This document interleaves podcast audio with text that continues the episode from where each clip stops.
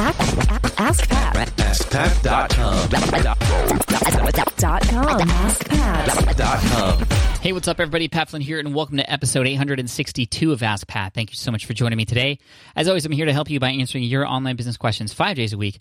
We have a great question today from Christine, but before we get to her question, I do want to thank today's sponsor, which is FreshBooks, one of my favorite companies because they help me and millions of other small businesses keep track of our finances. And they do that in a number of different ways, from keeping track of our income, of course, from our expenses, which they can do automatically, and they can also help you with your invoicing. So if you do any billing of any kind to anybody, you should be using something like FreshBooks because you can do it automatically. Actually, in less than 30 seconds, you can create a very professional looking invoice that you can send out. Plus, you can keep track of not only who pays you and who hasn't paid you, but also who has yet to even open those invoices you send them. It's super handy. I've used it many times, and I recommend you do too. So you can actually check it out for free for 30 days if you'd like to give it a shot. Go to freshbooks.com slash askpat and make sure you enter Ask Pat in the How Did You Hear About Us section. All right, now here's today's question from Christine. Hi Pat, it's Christine here from Berlin. I have a home improvement and DIY blog over at littlehouseonthecorner.com. My blog is still fairly small, but lately I've had a lot of problems with my images being used on other websites without any credit being given. It's a mixture of sites, some of them are blogs, and some are commercial companies. I'm happy to share content and I love that other people like what I'm doing enough to want to share it too. It's a lot of work creating and editing photos. I know that it's only a few images here and there that are being used, but it makes me sad that someone else is publishing and essentially profiting from my work without giving credit. In the past, I've emailed a few sites asking them to credit my images, but now that it's happening a lot more frequently, I almost can't keep up and the responses I get, if any, aren't exactly pleasant or understanding. Is it too much to ask that I'd like my images to be credited? Or is this just something I'm going to have to put up with? Thanks for all of the amazing work you do and all of the advice you share. Looking forward to your response. Hey, Christine, thank you so much for your question. First of all, I'm just very sorry this is happening to you because it's not right. And it's not something that you should just kind of uh, let go and just expect that you have to deal with. But it's true that when you get online and you start posting stuff and you start to get popular, people are going to, you know, try to take advantage of that. And people will take images without using credit or linking back. People will take your entire blog posts and make them their own. I've had people take my exact email copy and put them in their own email or autoresponders to a point where I've gotten people who've gotten theirs first and then mine second who have been calling me a copycat.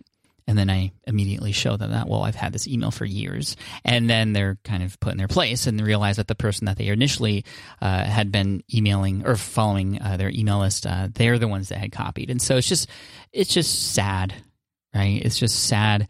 Um, it almost is at the point where it just makes me laugh because I like I can't believe that people will go out there and do this, but it's it's something that happens, and you shouldn't just kind of let it. Uh, so, Christine, I think reaching out to people uh, is is the first thing that you should definitely do. Um, and I'm glad that you are sort of doing that already. I would definitely have a boilerplate or sort of templated email ready for you to do that. And when they do come in, it'll make your life a little bit easier. Um, I always start with that because sometimes people just don't know, right?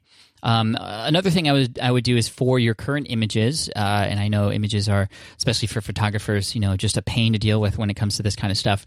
Watermarking them is a thing that you can do very easily. So adding your own little logo or, or website at the bottom corner. So if people do take it, uh, well, they're giving you credit um, anyway, right? And so you'll potentially get some traffic that way, which is fine. I mean, typically nothing is being taken away from you as a result of this. Um, there are instances where that, yeah, that can happen. A competitor takes something and then uses it and puts it in their own product. It's just, it's just not good, right? Where people are taking away from you. They're not doing that, but they are a pain and it's just not right. So what I do now is I have an attorney in my corner, and I, I would recommend getting hooked up with one that you could um, talk to who can set you up with the right things to say in terms of okay, well, if you don't do this, well, I will have to speak to my lawyer about this. And I have had to use that card several times, and it usually works. Um, sorry, I just broke my pen. Uh, it, it, usually works because people just don't want to get into that sort of legal battle, right? Um, and when they know that they did something wrong, you know, and you threaten that, well, then they're likely to sort of remove that image and and and do what they're supposed to do. And you, usually you'll get apologies and you oh I didn't know. I'm sorry. I just I loved your image so much and I just wanted to showcase. They knew what they're doing right? And it's just you have to kind of be a little bit forceful. So that's what I would do. I would find an attorney somewhere where you could just talk to and say hey I'd love I'd love to have you as a resource to help me through um, a lot of these issues that I'm having. Um, I'd like to tell people that I will get in contact with you if they continue to um, sort of use my images and use my intellectual property without their permission. Um, and yeah, I mean, most of the time, just that alone is going to help you uh, with with a lot of this stuff. Um, and then also having uh, stuff on your website that that shares, you know, these are images that are yours that um, that you know that you're not people aren't allowed to to take them. You know those sorts of things. Oftentimes in the footer or in the disclaimers, yeah, people usually don't even read those, but just that they're there is going to be really helpful too. And, and an attorney can help you through how to properly set that up too.